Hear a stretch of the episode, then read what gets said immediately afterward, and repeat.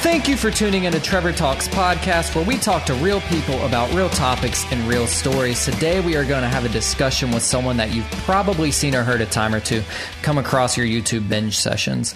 Our guest today is a professional YouTuber, thought leader, and content curator who has a strong advocate heart for conversation within the church. Justin Khoe is a digital missionary online, primarily known as that Christian vlogger. His YouTube videos have been seen around the world by over 3 million people. With over 10 years of preaching, literature, evangelism, and teaching experience under his belt, Justin's current focus is to leverage social media to help reach unchurched young adults. Welcome to the show, Justin. It's so awesome to have you on here. Hey, thanks so much for having me, Trevor. I really appreciate it. Yeah, man. How's quarantine life been for you? Oh man, quarantine has been a lot of the same and also everything being completely different. So I work from home. Um, yeah. I have been doing that for the last couple of years. So in that respect, nothing's changed. But uh, one of the bigger things that's been a, a challenge is as someone who does interviews, I try to hold to my value of doing those interviews in person. Uh, I think there's something just unique about building that human connection.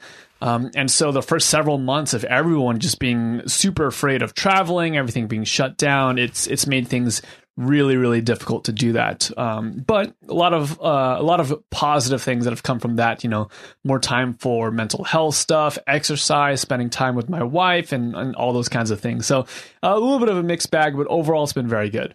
Dude that's awesome. And i'm sure being locked up with your wife could probably have a very positive effect on your mental health. Just having that one person there to support you but it, it could probably be challenging at times. How was that? Because you've um, how long have y'all been married we just celebrated five years. Wow. So, uh, you know, we've, we've crossed our first of many milestones, God willing. Um, but yeah, being in, uh, being quarantined together has been good, you know, uh, because of my work, because of the amount of times I've been traveling and all those kinds of things. It's not too uncommon for me to be on the road for a couple of weeks at a time. Um, so definitely being forced to slow down and having the privilege of being with my wife. For example, uh, just a couple days ago, we stole out to the Oregon coast. I'm in the Pacific Northwest, and we got to spend a couple hours at the beach, and and it was just beautiful, and uh, definitely what my soul's been needing lately. Dude, that's phenomenal. And you guys got married exactly 365 days from your first date. That I've never heard of that before. How did that come about? And especially for the single Christians that are listening that hate dating, um, could you share your story on that? Yeah, for sure. So, um, you know, my my wife and I met when we were at the age of like 24. So, uh, for some people's perspective, that's really late. Other people's perspective, that's super early. But for us, it was definitely a time when we were kind of settling in on what we were looking for in life and the way that we met just happened to be perfect for that. So um, long story short we met at a speed dating event at a christian university and hit it off really really really well and we just knew that you know hey I, am interested in this person this person's interested in me kind of the benefit of a speed dating you know first meeting is that um, from the moment you you start talking, you know that the other person is interested in something hmm. uh, lasting, something serious. And so we went on a handful of dates, and and yeah, 365 days later, we were getting married, and and it was it was beautiful. I had taken a a job um, out in Philadelphia, so we met in Southern California, and right after we got married, we moved to Philly. And I think part of what uh, played into the timeline was we weren't really interested in doing the long distance dating, the coast to coast dating. And so, you know, there was definitely a, a, period where we are thinking, well, is this is this really what we want to do or how serious are we taking it? And and once that kind of milestone was crossed, then then it was kind of no looking back and it was awesome. So you were at a speed dating event at a Christian university. That is the beginning of a story I never thought I would hear. That's awesome. Um, what necessarily drew you to that event? Was it one of those things where you're like, eh, I'm not going to go and just showed up, or had you been like actively searching for your person? No, definitely uh, not actively searching for a person, but it was, I, I, don't know, for me, it was kind of one of those bucket list things, you know, oh, I want to go skydiving, check, want to go this or that. And, and you see speed dating as, uh, portrayed in movies or television shows. It's just kind of a fun way to meet people, and I figured, eh, why not give it a shot? We'll see. We'll see what happens. And you know, funny thing is, over the last couple of years, I think we've met maybe half a dozen people who've traced their marriages and or relationships, uh, you know, back to a speed dating type event. And so apparently, it is one among many ways of, of meeting someone. You could do the online dating thing, meet in person. Maybe not so much with quarantine now, but um, speed dating worked for us. Dude, uh, Georgia's completely back open. Where are you at? Oh, we're uh, I'm in the Portland, Oregon area, and okay. it's it's not super open. I went to a coffee shop this morning, um, still requiring you to wear masks and things like that. But yeah, dude, that's crazy. I feel like a speed dating event would trigger some anxiety for me. Was that a factor for you at all? Um, no, I don't think so. Um, I think because of my line of work, I've always, you know, kind of had some comfort speaking to strangers, and so it wasn't too bad.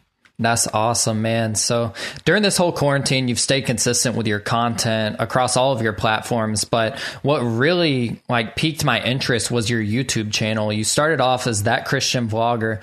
Um, like I mentioned before we got on here, I came across one of your videos when I was going through uh, the beginning stages of learning how to cope with panic disorder. I searched Christian videos, uh, panic disorder, something like that, and SEO works. And I found one of your videos back in 2016. And right when I saw your on Instagram. I was like, I've seen that before, and then did some searching, and here we are. So it, it's super amazing to just see how your story has kind of went with your platform. You're at 106,000 um, subscribers on YouTube. You've got the plaque from YouTube. That's awesome. That had to be a good feeling to know that like something that you once had a vision for, and you're prob I think it said like 465 videos or something like that in, and God's using it like over 3 million people have seen your videos and it's not like the Justin Khoe show or anything like that. You're literally just wanting to have amazing conversations with people. So, with all that being said, when did you know that, like, okay, God, like, I know that you want me to do this with my life? Yeah, so, you know, when we were in Philadelphia, there was kind of a steady buildup of this concept of doing online uh, ministry. Um, the, the, one of the bigger pieces was I had a student um, whose name is Michael Troinosky III, and the reason why his story stood out to me the most was he he he literally became a Christian because of a YouTube video. And to me, like that was the first time I ever really heard about it. You know, social media was always this thing that I was interested in here and there. I was one of the early adopters. I remember back in the days of you know Facebook, MySpace, uh, Xanga, you know Friendster, all kind of the like the beta versions of hmm. um, social media platforms, and uh, just always being enamored by it, but never really thought that it would be uh, kind of a conduit for something really significant. And so when I found out that he came to faith because of a YouTube video, it kind of got me thinking about how I had spent the majority of you know the rest of my ministry. You know, I've I've done a lot of kind of itinerant speaking uh, for ministry, and you know, you put a lot of you know a lot of time, a lot of heart into you know a 30 minute presentation. And you know for a lot of the churches that i was talking to it's maybe 100 maybe 250 people at the most perhaps. So you know it's a lot of work for a small audience. And i thought well if i could put in the same amount of work for a youtube video like man what what are the what are the odds that it could reach you know possibly more people? And so for a couple months i was really uh, playing with the idea. Eventually, started my channel. Kind of did the New Year's resolution where I'm like, I'm gonna do a video a week for an entire year. Started doing that, and slowly but surely started to see results. And um, there was just this moment when I was having a conversation with my then boss. Um, that kind of solidified that this was really something I wanted to give my best at. Mm. Um, at the time, and it's funny that you you had mentioned that uh, there was a video on you know kind of mental health stuff um, at that time where I think I was uh, talking to my boss, I was actually going through depression and wow. work was really challenging and just finding things that would get me excited about life again was was a load of a challenge. And um, so after conversations with my boss and just kind of seeing how things were happening online, it was one of the few places that I really felt uh, that I was living out my purpose and so after these conversations, you know, I just really felt led by God to to really give it my all. I, I figured, you know, I don't want to get to the end of my life and, and think backwards. What would have been what, what would my life be like if I had actually taken that kind of step of faith? Mm. And so I went home that day, told my wife, "Hey, you know what? I think that this is where God's calling me to go. I really want to do this." Um, translation: I'm going to quit my job. You're going to pay the bills in our first year of marriage, and we're going to just figure this thing out um, my wife was supportive, and 30 days later, we moved across the country and did it. And so uh, that was, you know, four ish years ago, and it's, you know, it's been a, a growing journey, but we're really glad that we took that step. Dude, what a testimony. And how long did it take you before you started seeing rapid growth on that channel? I feel like our generation, especially, is so like they're into the whole microwave concept like 30 seconds, you're famous, like whatever. And for you, like when I think of Justin Khoe, I don't think of somebody that buys into their own hype. You're not necessarily worried about how many people are watching the videos or anything like that. You're letting God lead that. But how long did it take you before you started seeing rapid growth on that channel?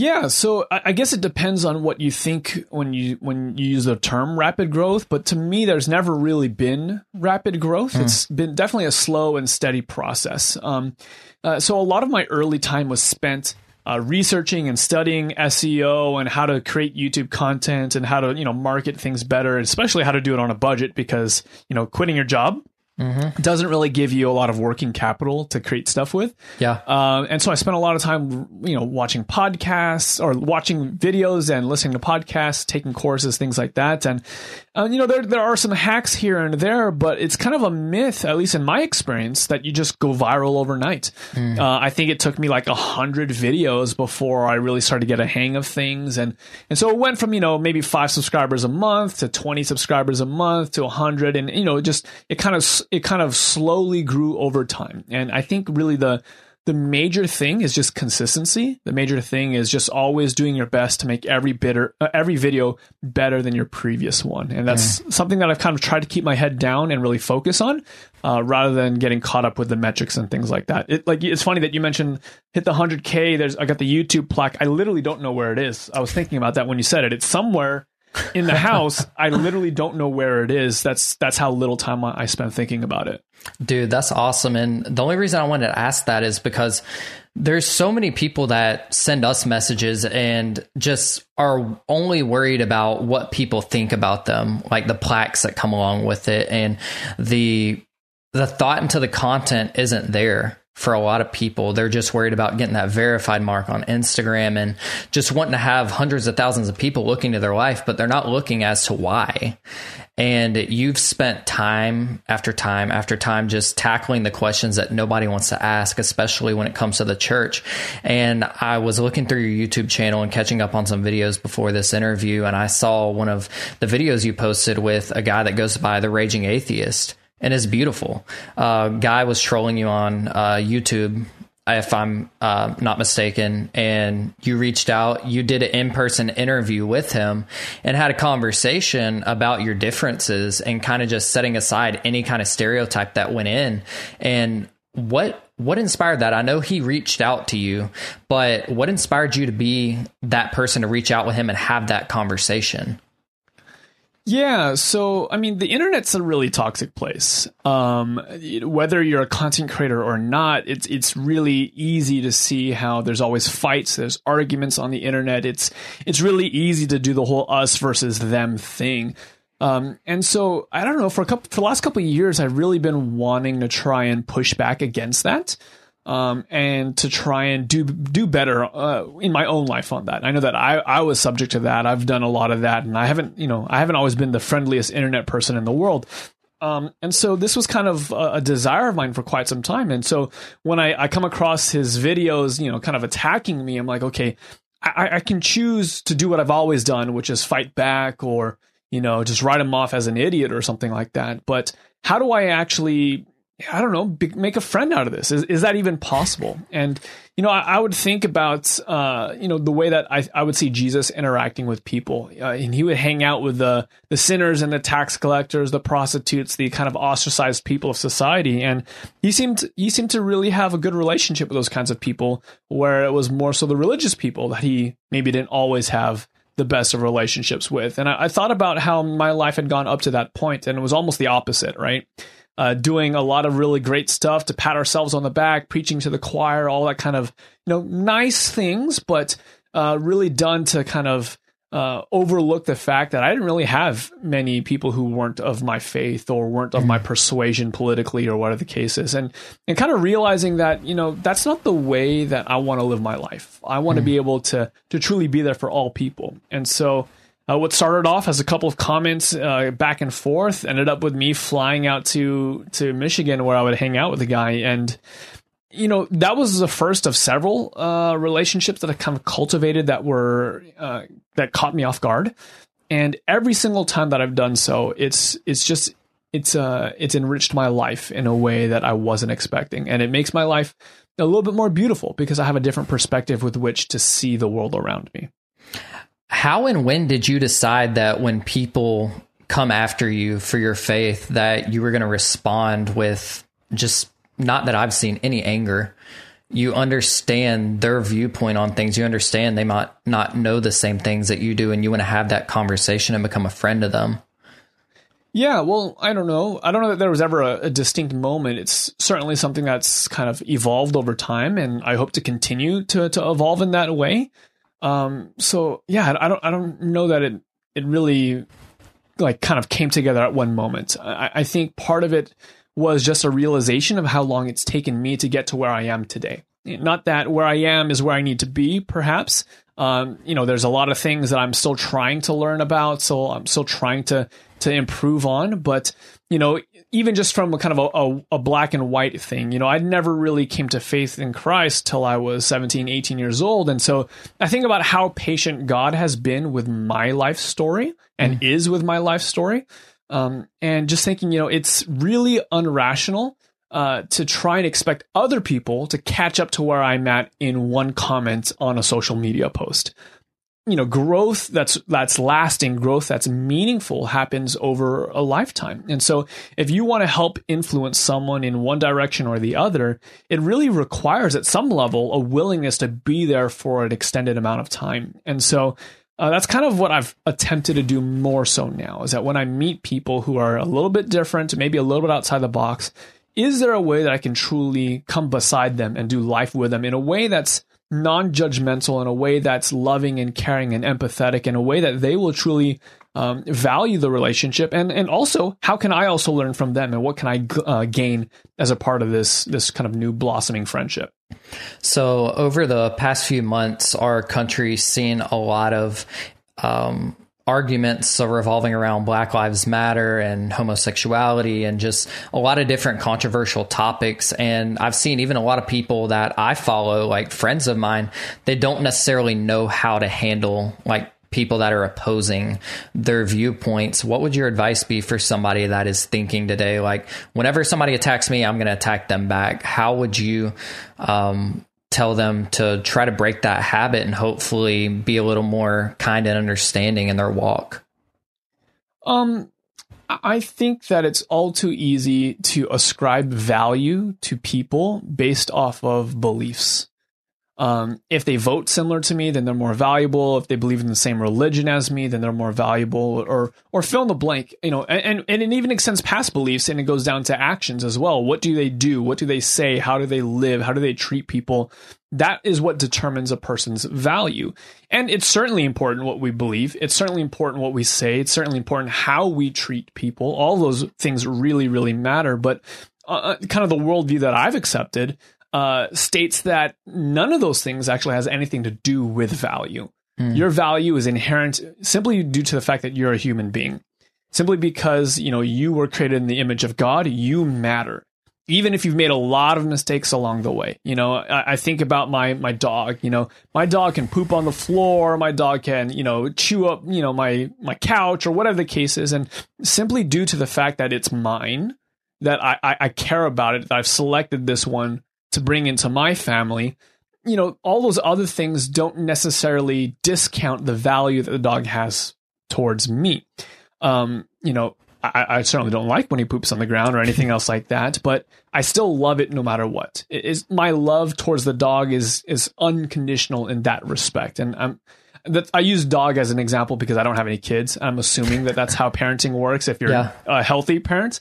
Um, and so, you know, if that's the worldview that I've accepted for myself, and that's tr- how I try to see the world around me, then it, it makes treating people uh, through the perspective of value a little bit more easy. When I realize and I remind myself that the person who's across the, the, the aisle from me, who's on the other side of the screen, that that person is inherently valuable, uh, then it, then it changes the way that I, I perceive them. It changes the way that I talk to them. And so that's just kind of one of the values that I've committed to. As a digital influencer, have you found it to be more inspirational to travel and create, or can you really find inspiration wherever you go? Um, uh, that's a great question. I think inspiration can happen wherever you're at. Uh, inspiration truly is uh, is subjective in that respect, but also I think that people um, overplay the value of maybe inspiration or passion or things like that. I was having a conversation with a friend uh, just a couple of days ago, and he was talking about we were talking about things that we're passionate about, things that we're inspired about, right? And usually, what we, what we mean by that is something that we're emotionally excited about. I'm passionate about quilting. You know, it means that you know quilting brings me a lot of joy. Is kind of commonly how it's been understood. But if you know, I remember looking up the word passion, and kind of the root for it is suffering. It's it's this idea where we get you know the passion of the Christ, the suffering of Jesus. Something that you're passionate about is something that you're willing to suffer for.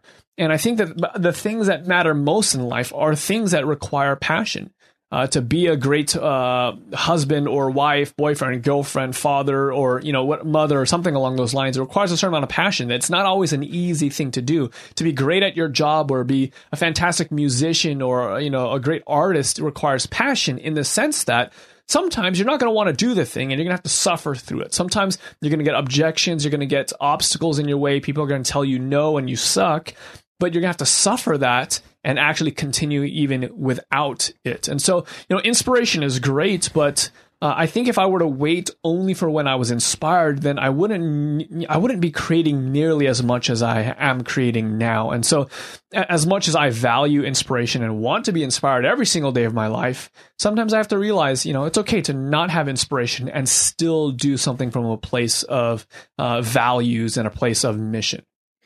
So, for someone that's sitting on their couch or driving, riding their bike, whatever they're doing while they're listening to this podcast, if they feel called to be a digital evangelist, what would what would be the first steps if you were to start today? Yeah, that uh, fantastic question. Um, I would say that probably one of the most important things is is to really distill. Well, what does that look like? Who are you trying to reach, and with what message? Mm-hmm. Um, I think people default and this is certainly what I did when with my initial channel with that Christian vlogger. We think about, oh, I'm going to do missions. I'm going to I'm going to be an evangelist or whatever the words are that you you prefer for your label. So I'm going to create uh, Bible study guides, and I'm going to create, you know, oh, hey, check out this Bible verse, and here's my ideas about it, and that's great. But who is that really for, and who does that actually bring value to?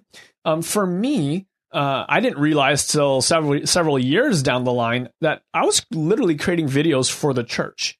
You know, I was doing Christian perspectives on something, something, something. You know, a, a current world event or a subject or whatever the case is, and that's great and all. But when I I boiled down what Jesus called me to do and what I believe the Great Commission is all about is actually reaching people who don't already share your worldview. So while it's great that there are ministries that teach the Bible to Bible believing Christians already, it took me a long time to realize that that wasn't my calling. That's not really what I want my life to be about. And so I had to actually make the hard decision to, realize, oh, uh, the content that I have been creating isn't actually what I should be creating because it doesn't reach the audience that I was called to, to, to, to reach. So start off at the very beginning. Who am I trying to reach?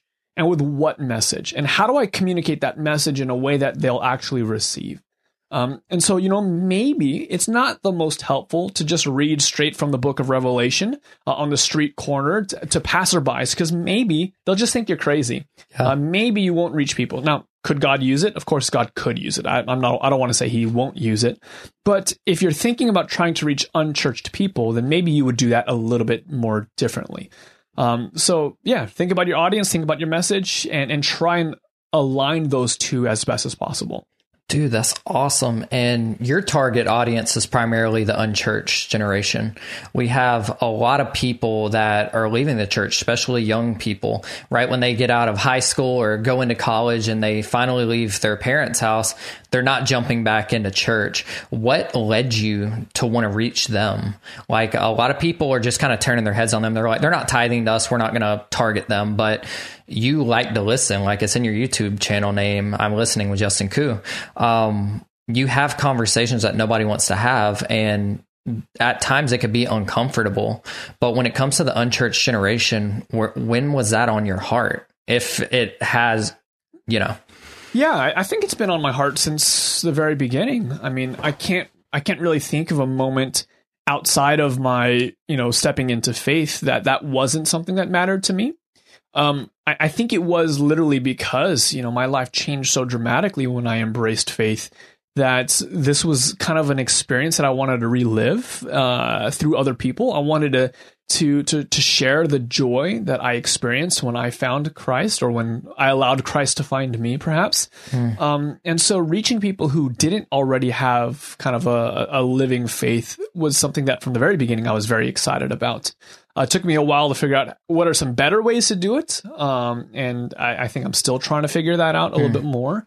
But man, you know, when I get to I get to witness a baptism, when I get to see the, a story of you know an atheist coming to faith or a pagan coming to faith in Christ, like to me, those are the most awe inspiring for me. And mm. it's taken me a while to to release my judgmental spirit because I, I, I realize now that maybe not everyone feels the same way about that.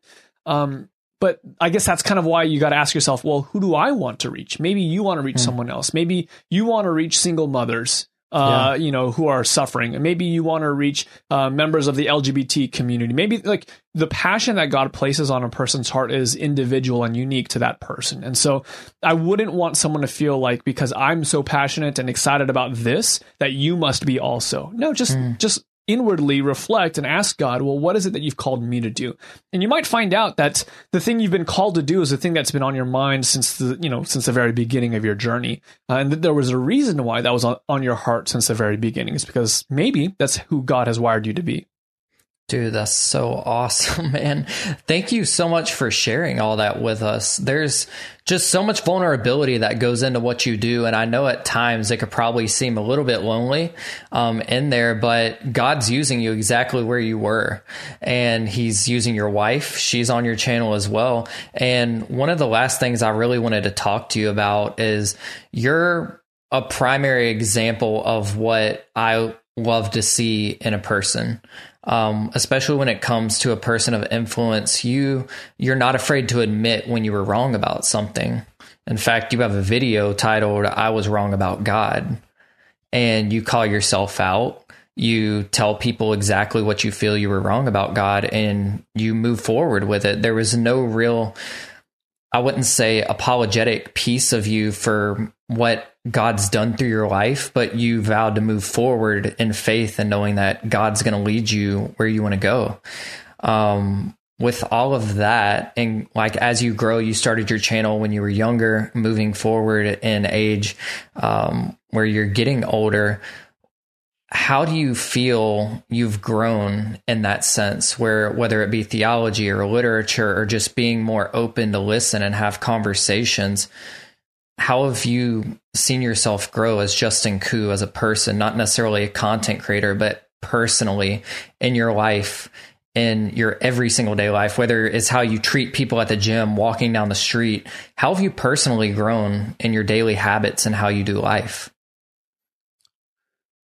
yeah. So I, I think the way that I've grown the most, and I think this is kind of an aspirational hope as well. You know, this is mm. something that um, I've realized for all my life has been a challenge. Uh, it's not something that comes natural. It's something that requires attention and focus, and um, yet I think it's what matters perhaps the most. Um, and that's kind of like this this empathy and kind of compassion muscle. Um, from a very early age, maybe it's because I'm first born, maybe it's because of my personality type, maybe it's because of whatever reason. Mm. Uh, I've been very focused on myself to the exclusion of other people. Mm. Um, you know, reading self help books and watching YouTube channels like early in the days, like Casey Neistat or Gary Vaynerchuk about this just work hard and hustle, you know, put your head down and, and do what you need to do. It leads to um, a very, I don't know, lonely type of existence. Um, a very unsatisfying life because if your entire value is based off what you can do, um, then you start to look at the world around you differently. Uh, on your good days, things are working great. There's no problem. On your bad days, when your job doesn't go well, or maybe that video doesn't get as many views as you want, you start to examine your life and think, well, really, how much am I worth? How valuable am I? Uh, and when you have those bad days, it's a lot easier to look at people as kind of uh, objects. Well, if my goal is to accomplish this thing, then how can my relationship with you help me get there? And every interaction is somewhat transactional. Um, you know, when you're caught up in traffic, you're frustrated because people are holding you back from your next appointments to get to, get to the next thing so you can accomplish that next goal.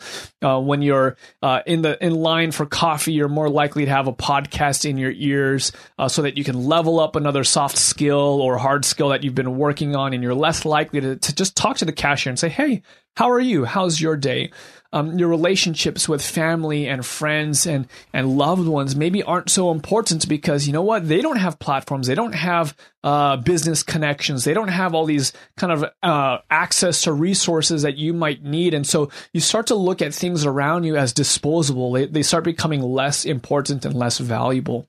Um, and so the thing that i realized that i needed some serious work on was uh, my ability to to put other people before myself uh, and to live from this place of, of empathy. And, and what are you experiencing and what is your life like? And and is there a way that I can maybe in some small way uh, bring you happiness and joy in, in the way that we spend time together? And so you know I think that this is kind of bringing it full circle. The, the the the thing that has drawn me so closely to my wife is that we're polar opposites in this. You know I've never really been accused as a, an overly empathetic person, you know, growing up. And, you know, Emily is exactly the opposite. She is such an empathetic person that maybe it's to a detriment. Maybe she cares a little too much about what other people think. And so in my marriage, we've seen growth in that she's become a little bit more independent, a little bit stronger, a little bit less apologetic in all the good ways and her her strength has rubbed off on me and i start to to be a little bit softer and a little bit more caring a little bit more patient with people. And i I'm, i've loved seeing how that's taken um, kind of over the way that i do stuff on the internet as well. Uh, it's taking many many years but i'm starting to see people differently I'm starting to recognize that even if they're different than me, that their life story still matters. And that perhaps if I was in their position, I might not be very different. I might believe the things that they believe. I might be doing the things that they might be doing because maybe they had a different life experience. And so, mm. um, looking at people through the eyes of empathy and having patience and just treating people with as much grace and, and, and goodwill as I possibly can. And then just allowing what you know allowing god to do whatever he wants to do through those exchanges. Mm. my my conversations with people my relationships are no longer about changing someone's mind. They're no longer about trying to get something from them. It's just being there with them and loving on them. And if god wants to use that in that moment to do something beautiful then fantastic. If god wants to use that moment as a as a seed planting or a just watering moment and it, i'll never see what happens uh, you know in, in my own personal life and it might you know something might benefit them a decade down the line, then that's fine with me too. There's no pressure on trying to perform uh, a certain thing. And so so that's that's the direction in which I, I want to continue growing. I want to continue growing in, in empathy and compassion and love towards people, no matter who they are. And I can imagine many, many, many people are going to hear this and be encouraged to walk in the same way. Justin, just thank you so much for coming on the show and talking with us. Where can people connect with you? Yeah, well, absolutely. Well, I'm on all the relevant social media platforms uh, YouTube, Instagram, Facebook, Twitter at JKHOE, J K H O E. Um, and if you don't mind, can I, can I plug something? Yeah. Okay, cool. Because we, we had talked about, you know, starting ministry and people who want to live out their mission or whatever the case is. Um, I've actually done an online uh, course for people who want to do YouTube. If you want to start a YouTube ministry or YouTube, it doesn't even have to be ministry. If you want to start a YouTube channel, uh, and you don't quite know where to start, there's a free course. It's a 10 part video series that I did. Uh, it's uh, in partnership with a ministry called the Center for Online Evangelism, centerforonlineevangelism.org. Um, there's a lot of blogs, articles, uh, interviews, and they host a 10 part video series that I created for people wanting to start YouTube ministry. And so if that's you and you want to kind of dabble with that, um, these are just some of the lessons I've learned along the way, and I, th- I hope that they'd be valuable to you. Amazing. Now, everybody, go check out that 10 piece video series. Justin, thanks again for coming on, and we will talk to you guys next week. Awesome.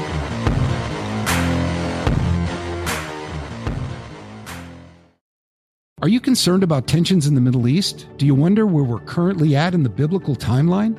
Are we really in the last days? Hi, everyone. I'm Dr. Carl Moeller with the Inside the Epicenter podcast.